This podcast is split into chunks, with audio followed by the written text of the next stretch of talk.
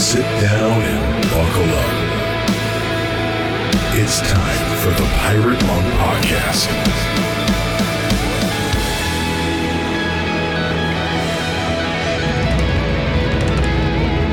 Welcome to another episode of the Pirate Monk Podcast. Yeah, I'm Nate Larkin here with your friend of mine, Aaron Porter. We're braving the elements, actually sheltering from the elements here in Middle Tennessee, uh, and having I, I, don't know, Aaron. I just absolutely. And on the one hand, it's a shame that unlike the early days when we were in the same room high atop the mellow mushroom, or out on the Ponderosa making the long drive to get in the studio. Well, we're still meeting, we're still talking, but you're at your house, I'm at mine, we're 30 miles apart. But even though it's not exactly the same as being in the same room, it I always look forward to these conversations, and it's it's I don't know, it's just a delight. See your face. I know we're going to have a great guest today, uh, and I love having you in Tennessee. So uh, tell me, dude, where I I don't know that the listeners know this, but this vicious cold snap that we had come through much of the middle of the United States, your humble abode was not quite prepared for, and you're still dealing with the after effects. Yeah, What's the state? I think well, we're on day like 19 or 20 after that. But uh, yeah, it got to negative one here at our house. I think that's coldest it's Mhm. ever been for me. I learned Okay. a lot. I went to drive Elijah somewhere in the middle of the day. Oh my gosh. So we, one of his friends was talking about the blizzard that was coming through. And I'm like, this, okay, number one, this isn't a blizzard. I don't know what a blizzard Yeah. technically is, but this ain't a blizzard. And I'm like, Yeah. our, our house is warm. It's been fine. We're in a warm car right now. We almost got to the place he was going. My car broke down. Well, it didn't break Mhm. down. Uh, it didn't, the gas gauge was not accurate. And I did not know that until this trip. Oh, Um, okay. and so I'm on the side of the road wearing a t shirt and a hoodie, no gloves, no mm, mittens of any sort. I'm like, Yeah. all right, you just head over to where you're going. I'll go walk a quarter mile and get some gas. I got about 100 yards. There was maybe a 15 degree breeze. It was about six degrees at that point. Oh, And Yeah, my, yeah. my hands started aching in a way that I was like, ooh, this doesn't this doesn't feel safe. Like this feels bad, Yeah. bad.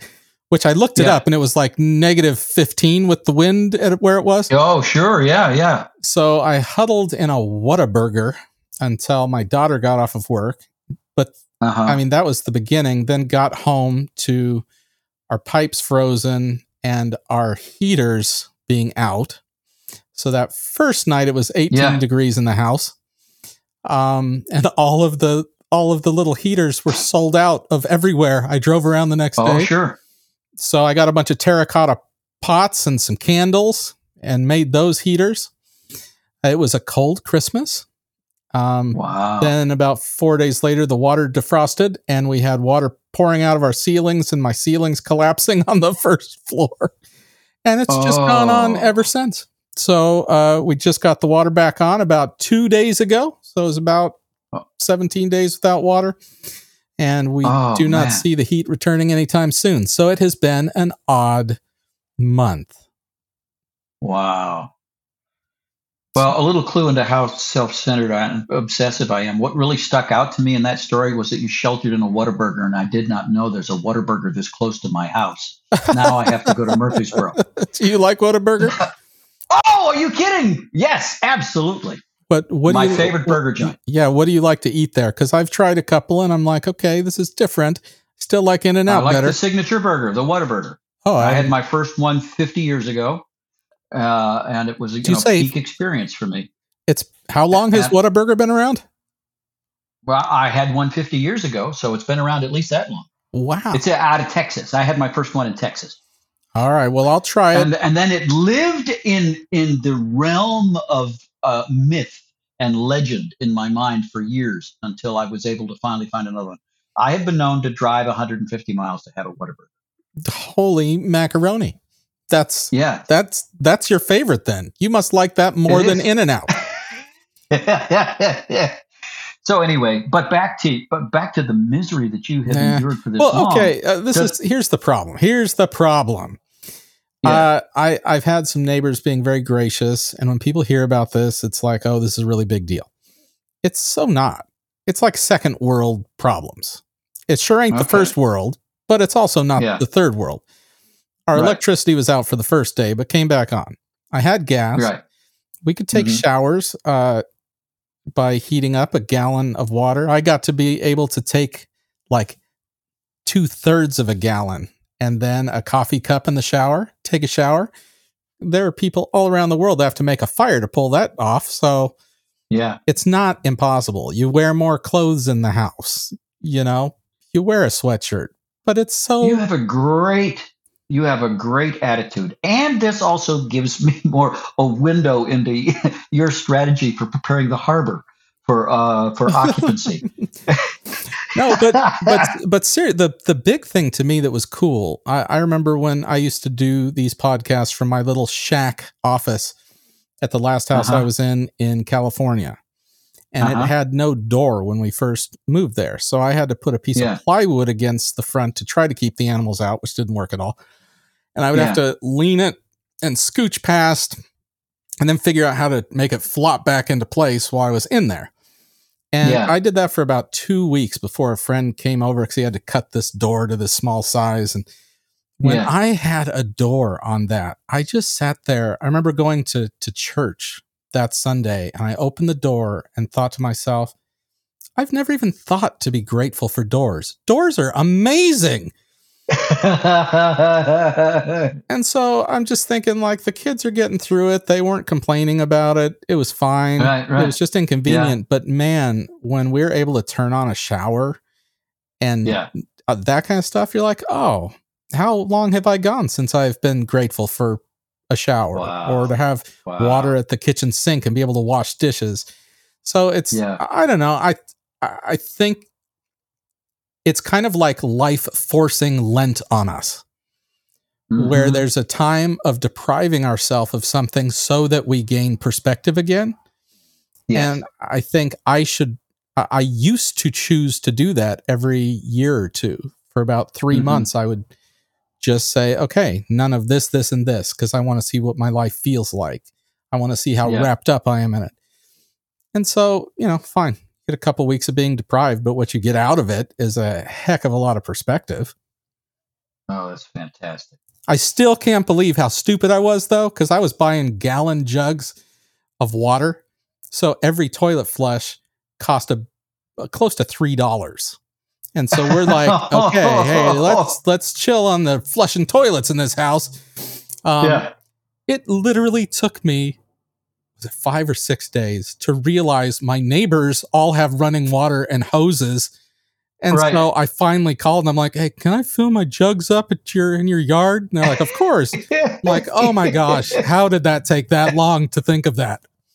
So yeah, there, there's a few few humbling moments along the way where I felt like an idiot. All right. Well, hey, we got a great conversation on tap. Uh, let's not take any On more. tap? What are you making fun of me now? We're just going to turn on the faucet and out is going to come a great conversation. When we return on the Pirate Monk Podcast.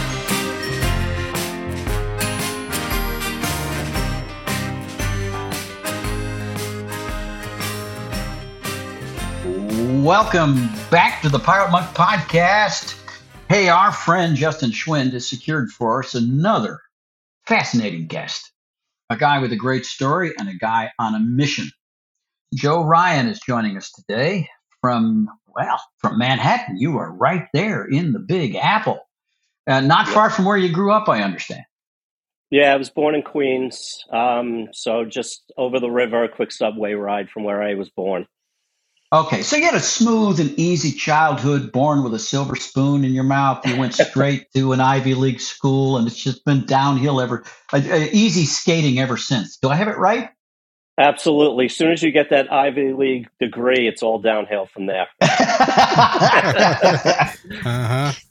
Actually, it was via community college for about six months, and then I was out. Yeah. Okay. Well, rewind for us, will you? Tell us. Tell us. We always like our guests, our, our, our audience, to get to know the guests personally. Everybody has a backstory. We get we, those of us who find ourselves in this field of endeavor didn't get here by accident.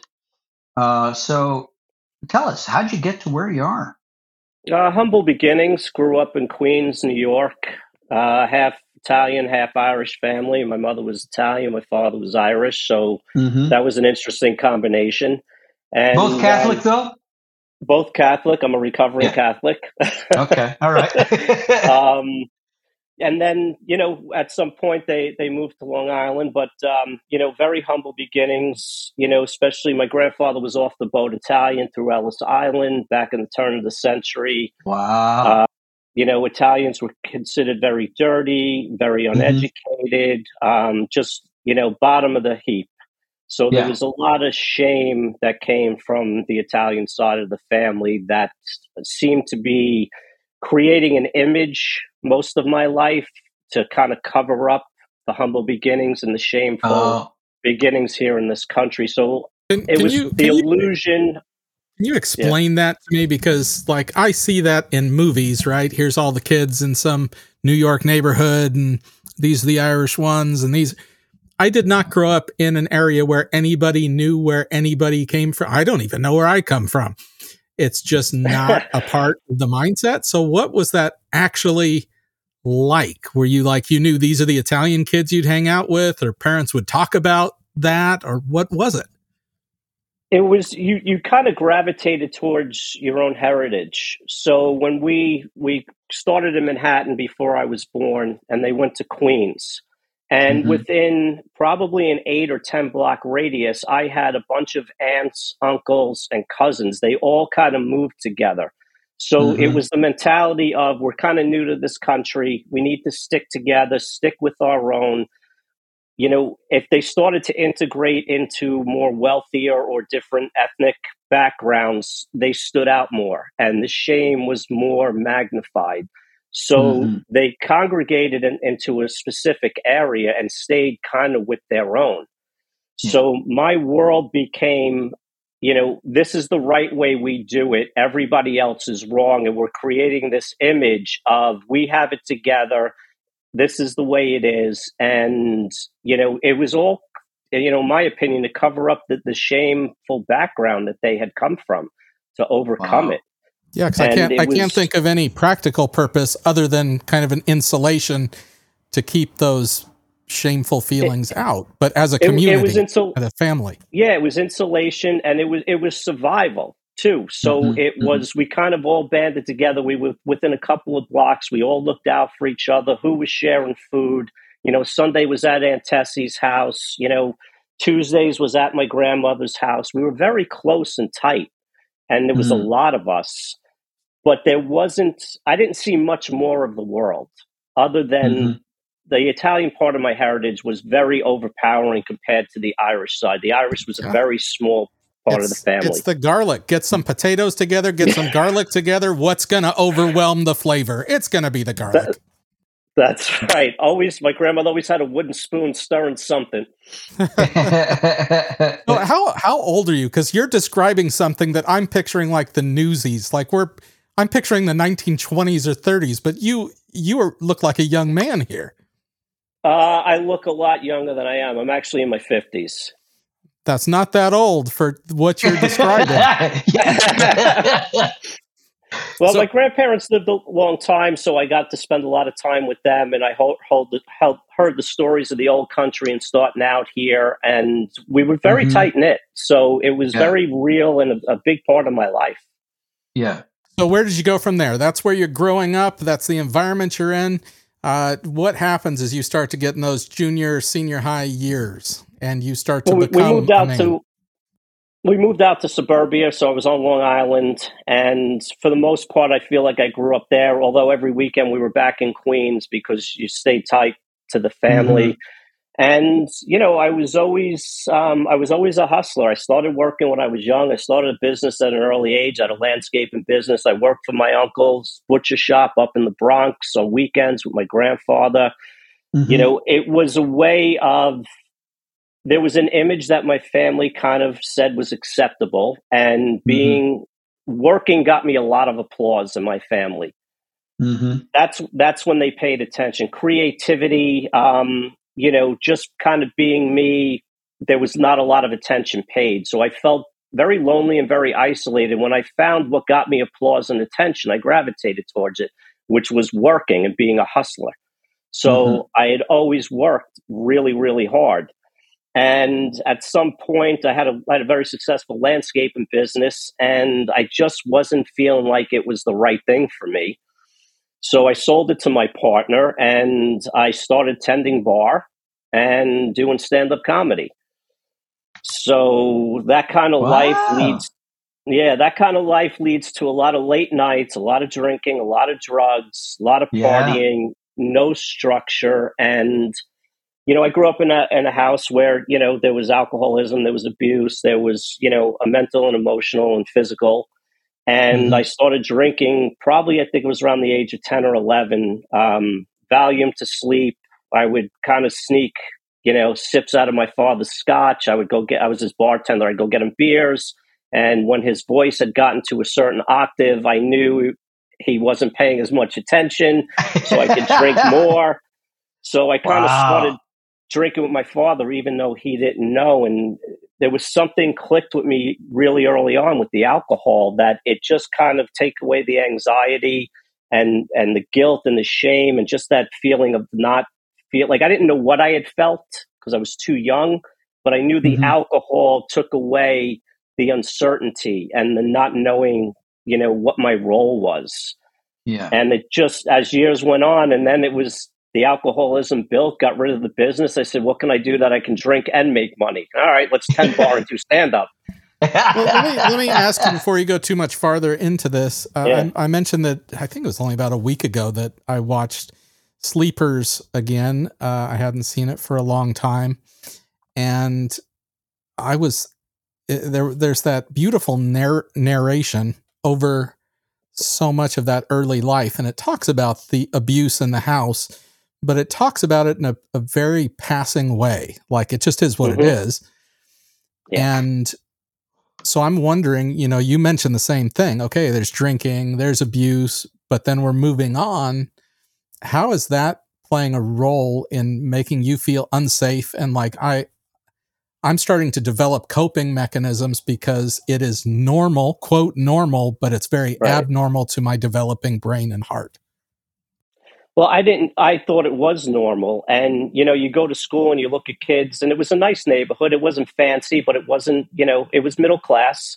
And mm-hmm. nobody seemed to have problems. So I didn't know if it was just me or anybody else, and nobody had really spoke about it. So it was kind of matter of fact. And I, I got, you know, I lived very hyper vigilant. I started to understand how to like tame them when they needed to be tamed. I knew how to stay out of the way. And, you know, sometimes you just don't get out of the way or there's no way to stay out of the way. They're going to come at you and they're going to get you at some point. But I did my best to avoid. And I had weathered through it. And, you know, it was an interesting story that um, I had an uncle that had gotten out of prison because he was. Um, he was heavily into drugs and he was supporting his habit through robberies. And when he had gotten out, nobody, there was family secrets. I mean, it was a different generation. Nobody talked about yeah. anything. It wasn't social media. Nobody said a word. So you just kind of kept it all inside. And I guess I felt very ashamed of who I was, that if I was better, if I was good enough, if I was lovable, this wouldn't have happened. So I, I have a very poor negative image of myself. And when mm-hmm. my uncle had gotten out of prison, I think, I don't know how old I was. It was, you know, early teens and he had come to stay with us because he had no place to live. And he, he grabbed me one day and he said, Does your father still hit you? And I'm like, I have no idea what you're talking about. Mm-hmm. And he looked at me, he goes, Don't you lie to me. Like, mm-hmm. I don't know what you're talking about. He goes, My father hit me. I hit my son. You cannot mm-hmm. tell me he doesn't hit you. And I'm like, So what are you going to do about it? He goes, I'm not doing anything about it. He goes, What are you going to do about it? I said, I don't know. He goes, I'm going to tell you what you're going to do. He goes, the next time he gets drunk and comes at you, you're going to call him an alcoholic. You're going to run as fast as you can, and you're not going to come home for three days.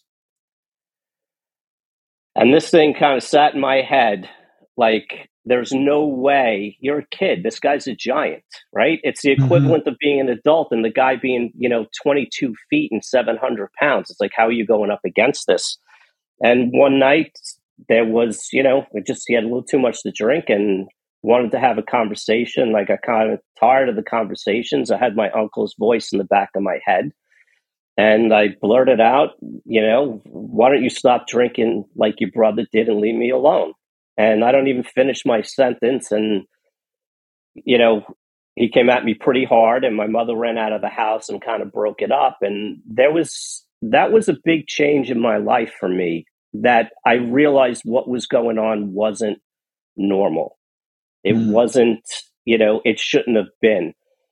And, you know, to, to my father's credit, he, you know, you don't know what you don't know, right? Right. Your fish doesn't know it's in water until you take it out of water. My father did 10 times better with me than his father did with him. So Mhm. it was an improvement. I'm not excusing him, but I'm also not blaming him. He was a product of his environment. He came from a place that was a lot more damaging than where I came from. And that was a big change. He had, he stopped drinking. Um, we repaired a lot of our relationship, and I kind of picked up the torch. and You know, when he- somebody's got to do the drinking for this family. Yeah. yeah, I mean, you know, a family always seems to balance itself. So my family needed somebody to focus on. Then I became the focus, and I was Yeah. drinking and drugging heavily, and I became out of control. And you know, I ended up one day I I just couldn't take the pain anymore, and I had kind of cut everybody out of my life. I was living by myself. I'd stopped doing comedy because the road was becoming too dangerous with the drugs and the alcohol, and you know I wanted to have some kind of a normal life. And I started reading self help books, and I read this passage about AA, and I ended up calling AA, and Mm. I got this this girl was on the phone, and I was terrified. It was that phone. There was nothing more heavier than that phone, boy. And she said, "Promise me you will go." And I'm like, "Yeah, yeah, yeah." She goes, "I just need you to say the words. Promise me." I said, "I promise you, I'm going to go." And it was weird how powerful that was. And I went to the meeting, and I'm sitting there in a room full of like you know 40 drunks, and hmm I just kept saying to myself, don't raise your hand over and over in my head. Like it was surreal. And as I'm saying this, my hand went up. And I'm looking at it and I'm like, get it down, get it down, get it down, stop. And they called on me. And I shared for the first time. And that was kind of the start of it. There was. Mm. I couldn't unknow what I knew at that point. See, I didn't think I had a problem. I watched my father drink like a wild man. I hung out with guys, so I'm out for 34 days straight, but this guy's Right. been out for 62 days, so I don't have a problem. yeah. And once I once that that lightning bolt had hit me that you do have a problem because I couldn't function without the alcohol and the the, the emotional disturbance in my body when I was trying not to drink and use drugs was the, the anxiety and the panic and the fear and the disturbance and it was so overpowering at, a, at at that age that I couldn't even imagine what it was like at three, five, and seven years old. Mhm. So that was the path, and I went 17 years clean and sober. Wow. Now, Joe, I don't know about you. I got sober as well in 12 step recovery, sober from uh, sex addiction. That's my favorite drug. Although I, I, uh, I have a little talent around alcohol as well. Um, but back when I got started, it was so extremely helpful for me. The coaching, the teaching, the company, the, the wisdom in the room, uh, and a new way to meet God in the room. Uh, but nobody was talking about trauma back then. That word wasn't even the, in the vocabulary. Now, today you host a podcast called "It's Not You, It's Your Trauma," Correct. uh, right? Yeah. Uh, you uh, uh, you've got a whole uh, you have a wider and probably a deeper perspective now on addiction this far into your recovery journey. When did that light start to come on, uh, uh, come on for you? Well, I was clean and sober for 17 years. I had a successful business. I had a wife and I had two children. And Mhm. I kind of perfected what I like to call the false self. I became what my family was proud of. I became I, I fulfilled my role and I was really good at it. Mhm. I was I never wanted to be a father because of where I came from. I thought I was going to be really bad at it, and it, it turns out that I I stopped the generational abuse, Mm. and I had a very successful business, was doing well, house, all of that, and at some point after my second child was born, my wife kind of started to check out. I couldn't understand why. I lost the business. I was in bankruptcy. She was like, didn't want anything to do with me at that point. Um, kind of bottomed out. Like I fulfilled my dream for an hour and a half, right? And Uh-huh. I'm living the Yeah. dream and I'm happy and this is the way I wanted to live. Everything, you know, I lived pretty pretty well in the sense that a lot was out of my system and I really didn't Uh-huh. have much to explore. And then I lost the business, lost the marriage, lost the house, lost the life savings, lost the kids half the time. Moved out, met a woman, fell in love, took her away on vacation, got hit by a, she got hit by a car, didn't know who I was, and this all happened in 18 months. Oh my Wow. gosh. So I went from this big fulfilled life, successful business, money, travel, family, home, neighbors, coaching little league, like it was the, you know, the American dream, right? Yeah. Yeah. To living alone and crickets. And Mhm. when Francine had, had got hit by the car, I was left in this place that I had never been before. So I'm bankrupt. I was barely getting by financially because I was going through the lawsuits, taking care of, you know, the house where my kids lived. I still had them half the time, and I was slowly wearing down, and nobody knew how to be there for me. Um, Mhm.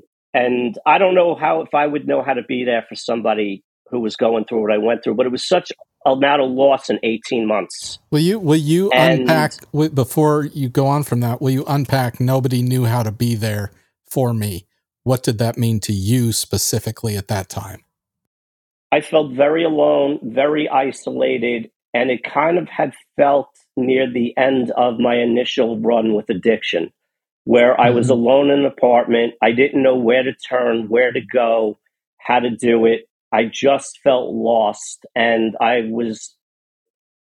I became I, I became reckless. I went back to my first language. I was blackout drinking within six months. I was waking up in places where I didn't know how, where I got, how I got there. I could not find my car. Um, you know, it, it was it was so quick. Seventeen years just of sobriety evaporated, and in seriously in less than two months, blackout drinking. The pain was just so great, I didn't know how to deal. Yeah. So so that was um that was man that was tough and I went back to my old therapist and she's like I'm not worried about you you're pushing your boundaries you're going to push it too far one day and you're going to reel it back in and I looked at her and I'm like I don't really think that's accurate. I'm like I am completely out of control and I don't know where the break is and I don't even know if I want to hit the brake because I Mhm. don't I can't deal with this much loss in this short of a period of time. Mhm. Mhm. So you were, And- so were you at the you were at the point where you thought hitting the wall might give you more comfort than hitting the brake?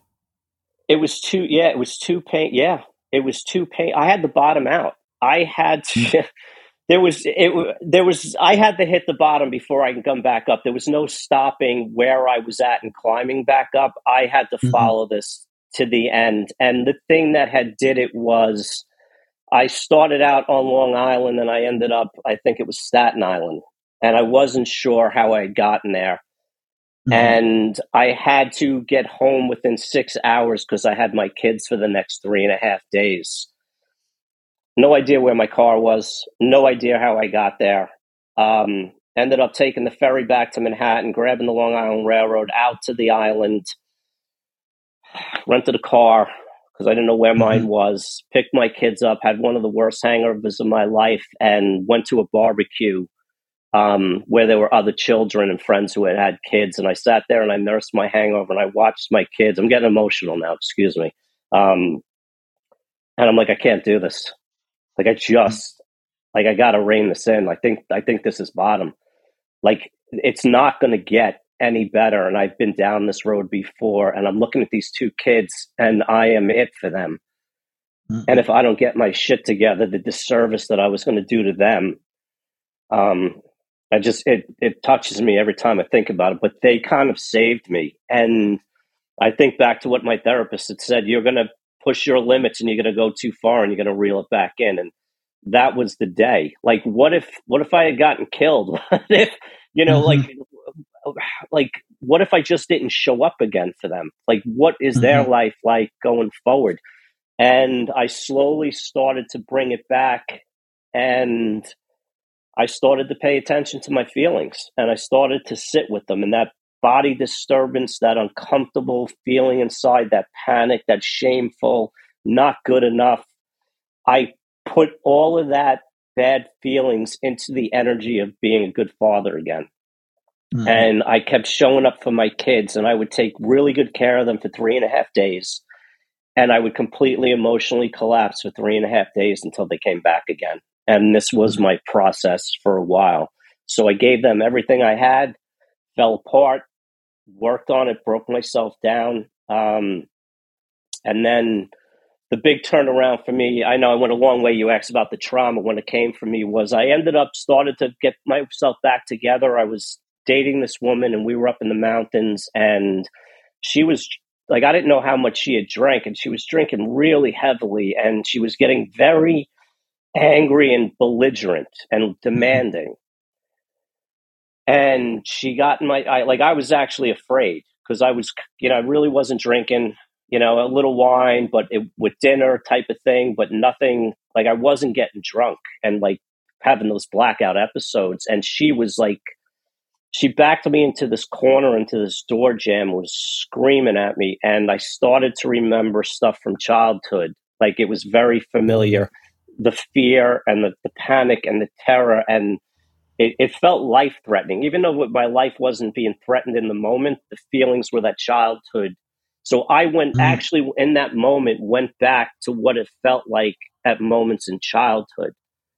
And she's like, This isn't normal. This isn't a normal relationship. And like there was this long pause, and I had my head down and I looked up and I just said, What happened to me wasn't normal. And I broke down for four hours. And mm. I just kept reliving a lot of it. And I had never felt lighter after that. I was raw, I was open, mm. I was vulnerable, I was exposed, but I had a freedom within my body that I had never ever known, not through AA therapy, mm-hmm. nothing. This was the most cathartic experience I had had. And that's when the word trauma stuck for me. Wow. Wow. Mm. What are you hearing, Nate? Because you've done a, a, lot of trauma work. And here Joe's describing almost this purging of a whole lot of emotional stuff where yeah. a, a lot of people take years of going baby steps towards getting to that point.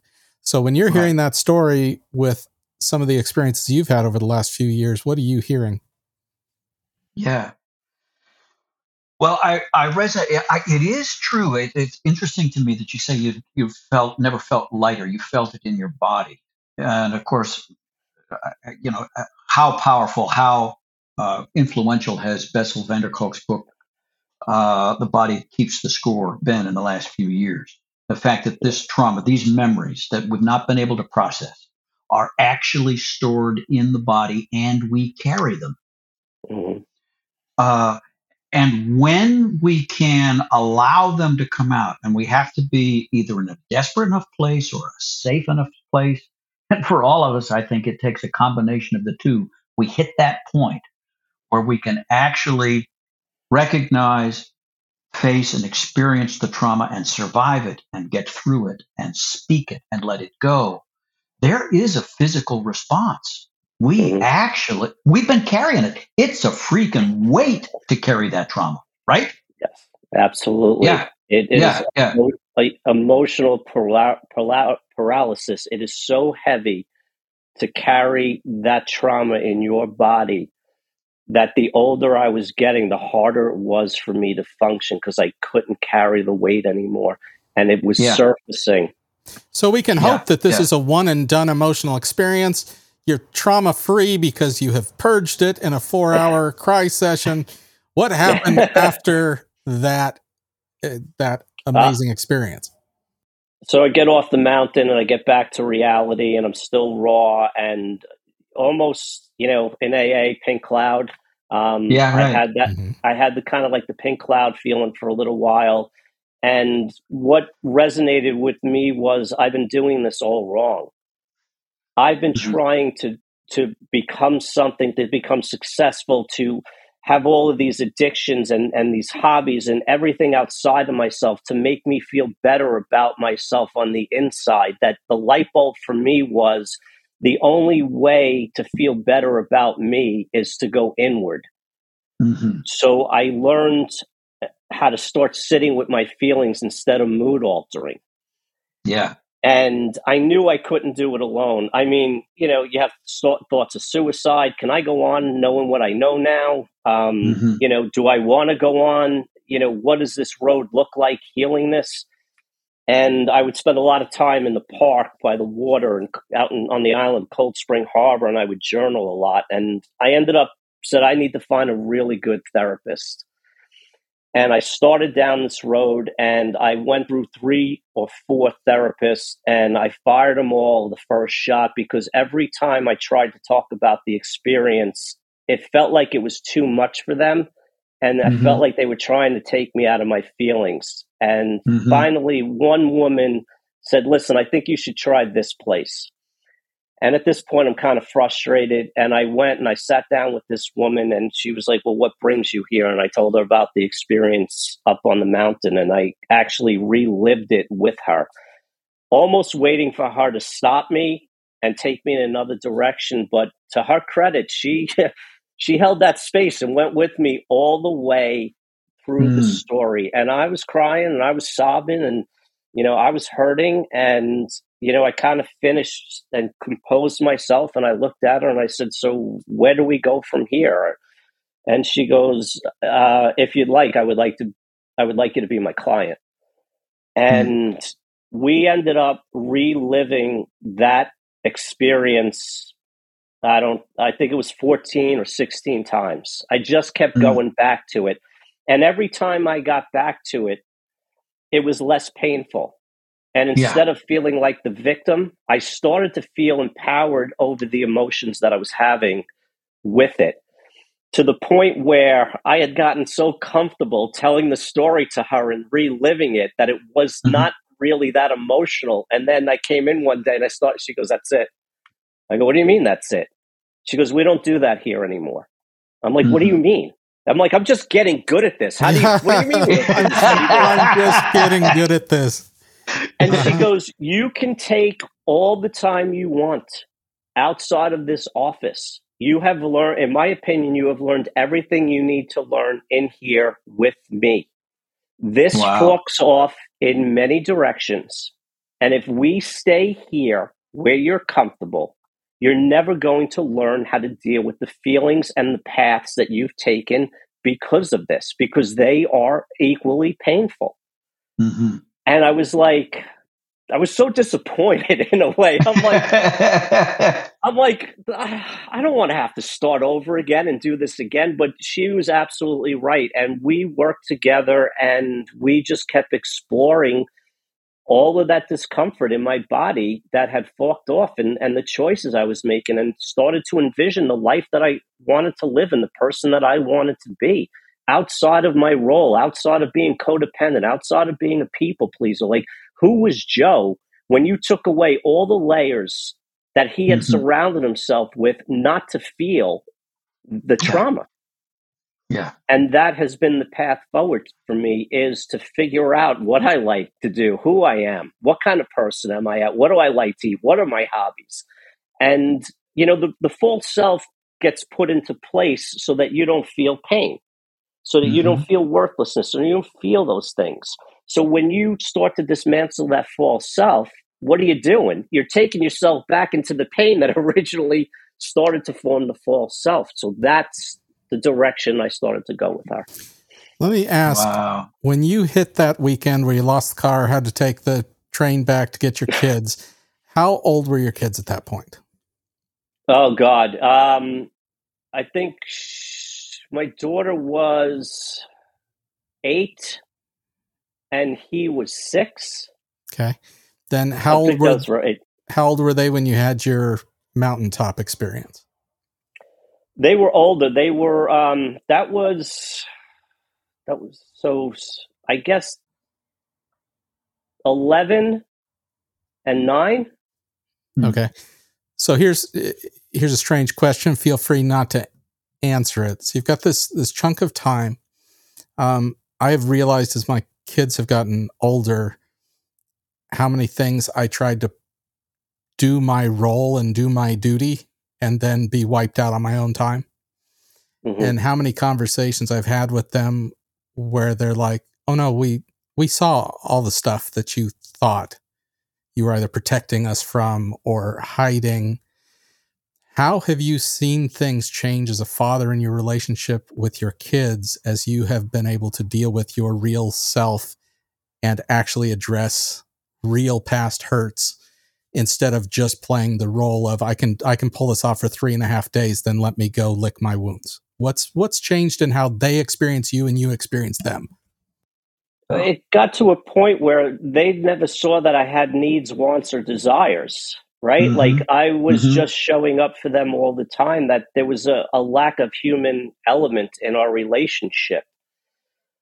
Where and you know, going through the divorce, um, which wasn't pretty, and you know, one of my kids had got sucked in the middle. Mm-hmm. So for me, I had to start showing real. I had to s Mhm. let them know that I had feelings, that I had emotions, that I did struggle with things, that I was doing my best. And I think the thing that I feel like I I feel like the thing I'm most proud of is apologizing and explaining.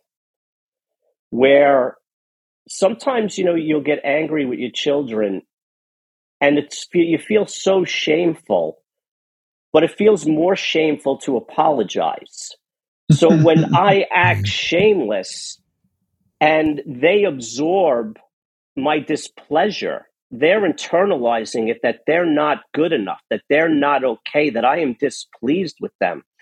The big turn for me was i lost my temper there and I took it out on you, and that was wrong. I have this going on here, and I'm very overwhelmed, and it boiled over, and I took it out on you, and it was wrong, and I apologize, and I'm going to do my best to never let this happen again. Like, they looked at me like, Who are you? And what are you saying to me? And that has become a constant with me with them they'll get messages. One of my children's more receptive to them than the other, but they'll get these messages out of the blue. Like, if I ever did anything that ever made you feel not good enough, I apologize. I did everything with love and I thought I was doing the best at the time, but I'm sitting here today thinking about this time and I think I may have made you feel bad about yourself and I'm sorry if I did. And one kid will be like, I have no idea what you're talking about, but thanks, Dad. And the other one, like four days will go by and I'll get, uh, okay. But- I'm trying not to. I'm, I'm trying to find that line of not putting, not alleviating my guilt and shame through them and putting it on them, but letting them know that I did make mistakes. And as I grow as a human, I'm starting to understand them, and I want to make amends for them. Hmm. So, So, Joe, um, before we go, tell us about your podcast and about your coaching and how Okay. our listeners, uh, those who would like to reach you, how they could possibly do it. So the podcast is called "It's Not You, It's Your Trauma," and that started, you know, at a very dark place where writing used to soothe me, and journaling would kind of satisfy what it needed, and it wasn't working anymore. So I turned on the microphone in my office one Christmas morning, and I kind of just, you know, trauma dumped everywhere. And I have a good friend that I trust, and I was like, "Am I insane?" like listen to this does this make any sense to you and he's like how is this not a podcast i said i'll tell you how it's not nobody could know that i have these thoughts running through my head are you kidding me Yeah. And he's like- And he's like, Do you know how many people you can help? I'm like, I can't even help myself today. Yeah. And he goes, I'm telling you, I think this is really going to be helpful. And he convinced me to put it up there. And I just started to do it a couple of years, about three years ago. I'm 70 episodes in. And Mhm. I open an emotional vein. It's, you know, for them. And it's not really, it's not fluff and positive affirmations. It's a lot of pain and a lot of hurt. You can kind of tell what I was going through at the time. But it was a way of me showing the world that I am full of shame and I don't feel good enough. And even though I feel those things, I don't want to hide them anymore because hiding them only made them persist. So I, I kind of out myself in a lot of ways in, in the Mhm. in the podcast, and um, you know sometimes I pretend it's not out there. You know? How- Um, how- how feeling. then- yeah. How's that made you feel? You had your mountaintop experience where that was your first letting it all out and you felt lighter. Then you thought, hell no, I can't do I can't put this out there. And now you're 70 episodes in. Do you find that the more you do this, you're having that same experience you had with that counselor where you're like, oh, this is becoming the language of honesty? At the beginning, it it definitely saved my life, and it had that feeling. Mhm. I can only I feel like I can only really articulate myself when I'm in a lot of pain. Mhm. So the better I started to feel, the harder the episodes were for me because I didn't know how to speak from a place of feeling just okay with myself. Because then I get Yeah. critical, and then the imposter syndrome, and it's like if it if you're not opening up an emotional vein, then it's crap. Like Oh, that's yeah, somehow I convinced myself of that. Come So on, think Joe. sec- Queen's my Queen's my ass. You're a Greenwich Village beatnik. You need some poetry. That's that's exact. That's my favorite place in the city to hang out is down in Bleecker Street in the village. Aha. yeah. we Yeah, got you you go. you. hit the nail on the head. so, so it evolved from there, and then I started. I got certified with New York State to be a peer specialist. I started coaching. People started to ask me to coach them, and I I mm-hmm. didn't want to do that. I didn't want that responsibility. You know, it was like who. I don't have a degree in psychology. Mhm. And what I found is that people who show up on my doorstep for coaching, I'm able to go where they need to go and not take them out of my out of their feelings. Like I still have not had a client that has gone to a place that has made me uncomfortable being. Mhm. And I'm able to go there with them and give them that mirroring face. What was done for me and that therapist that I found at the end, Mhm. the way she showed up and the way she mirrored things and reframed them from a perspective of, you know, I'm a worthless loser who has no value in this world. And she'd be like, okay, some of that may be true about you, but Mhm. you're not looking in these other nine places where you do have value. And I'm like, well, I'm not good enough. Mhm. And it was, she kept mirroring the positive in me. She started to see, because it has to be very grandiose. Like, I, it, I'm either the- I either the, I'm going to be the best at what I do, or I'm not getting off the couch. And she's like, "There's middle ground somewhere in there that you need to start finding." So I feel like I was given a gift by having that moment up on the mountain, and by meeting Denise and going through therapy with her. That uh, it would. I know this sounds cliche, but it would be a crime not to give this away. And the empathy and compassion and holding space for clients in front of me, I've actually learned how to have more empathy, compassion for myself. See, it's easy for me to do it for you. What's Right, really yeah. hard is for me to do it for me. But by keep continually doing it, you know, all these sessions every week, I have found a, a love and appreciation for myself that I hadn't had before. It's not that I don't battle, you know, worthlessness and not feeling good enough because it's always going to be there for me. Mhm. I just never tear myself down as far as I used to, and I never think I'm better than I am. So I'm, it, it's that balance of there's good and bad in all of us, and we're all doing our best to get through this. And if we don't start coming together as human beings and leveling the playing field with some kind of vulnerability and empathy for each other, what are we doing here? Yeah. Well, how do people find your podcast, find your coaching? Where do they go? Give us addresses, give us your social security number. Hit it. Social Secu- Social security number name. isn't going to Yeah. get you very far. Um, the website is joeryan.com. I'm mostly on Instagram at Joe Ryan. Um, coaching is joeryan.com slash coaching. You can find me on Spotify, Apple Podcasts, YouTube. If you go to joeryan.com slash links, it has all my contact, all my social, all the podcast info, and all of that. Fantastic. Well, this has been an absolute delight. Listeners, we have just had a wonderful time talking with Joe Ryan. Joe, thanks. Uh, I- I- listeners, stay I with re- us. I, I, I really appreciate uh, the, the opportunity. Thank you. Yeah. Well, I, I know I know that our guys and their wives and girlfriends are really going to love this episode. Uh, you're a delight. Thank you so much for giving us your time. Thank you. Listeners, stay with us. We will be back in just a moment on the Pirate Monk podcast.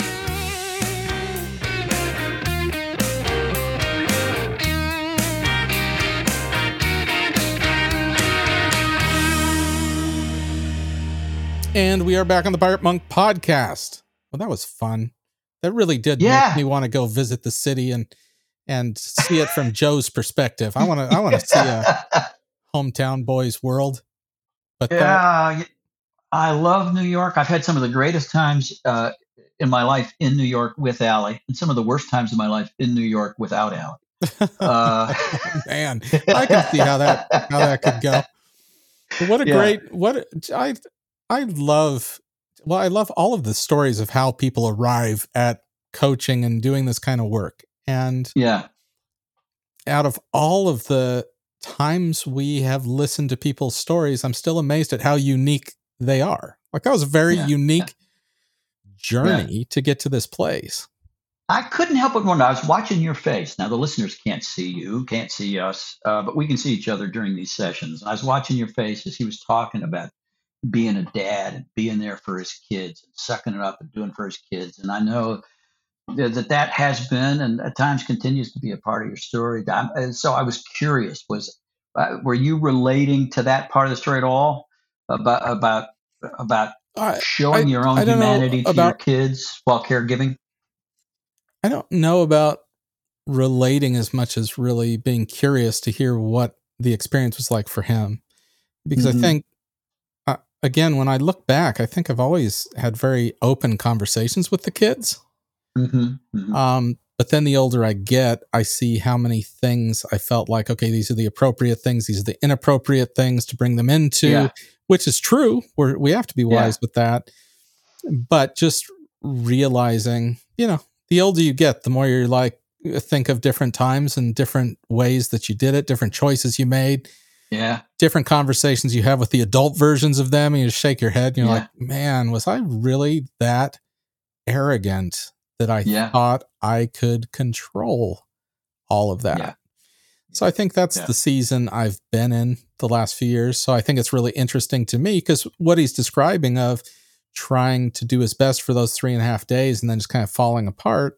It's like, Mhm. hey, that's admirable. That's good. He's being sure. the best dad he can be. While at the same time, that is not the long term version of life that any of our hearts desire. And ultimately, Yeah. it's not what our parents, our, need. our kids want or need either Right. Yeah. Yeah. Yeah. and and even that not not being in a place to apologize or articulate our shame only creates in them the idea that we were perfect and so they have no vocabulary or experience to deal with Mhm. their own future shame so yeah i i thought that was that was very interesting listening to him Mm. his his Mm. journey in that which is different than mine but i'm always curious and you've had Yeah. your version of that over the years that's been fun and Yeah. hard and sometimes heartbreaking Sure. to watch and and Yeah, new yeah, conversations that circle around while you go hike in Ireland things like that exactly. But it is good, uh, especially as our kids grow older, to be just to become right sized and human around them and related and let them in on the struggle, let them in on the failure, let them in on the shame. Mm, right Uh, size They, they don't need us to be. They don't need us to be ten feet tall. no they don't Yeah, well yeah.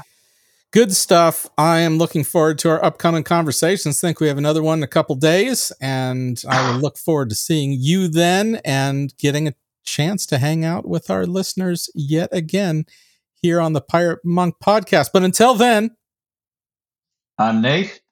and I'm Aaron. you tipped it off, teed it off that time. That's great. And we are your pal on the Pirate Monk podcast.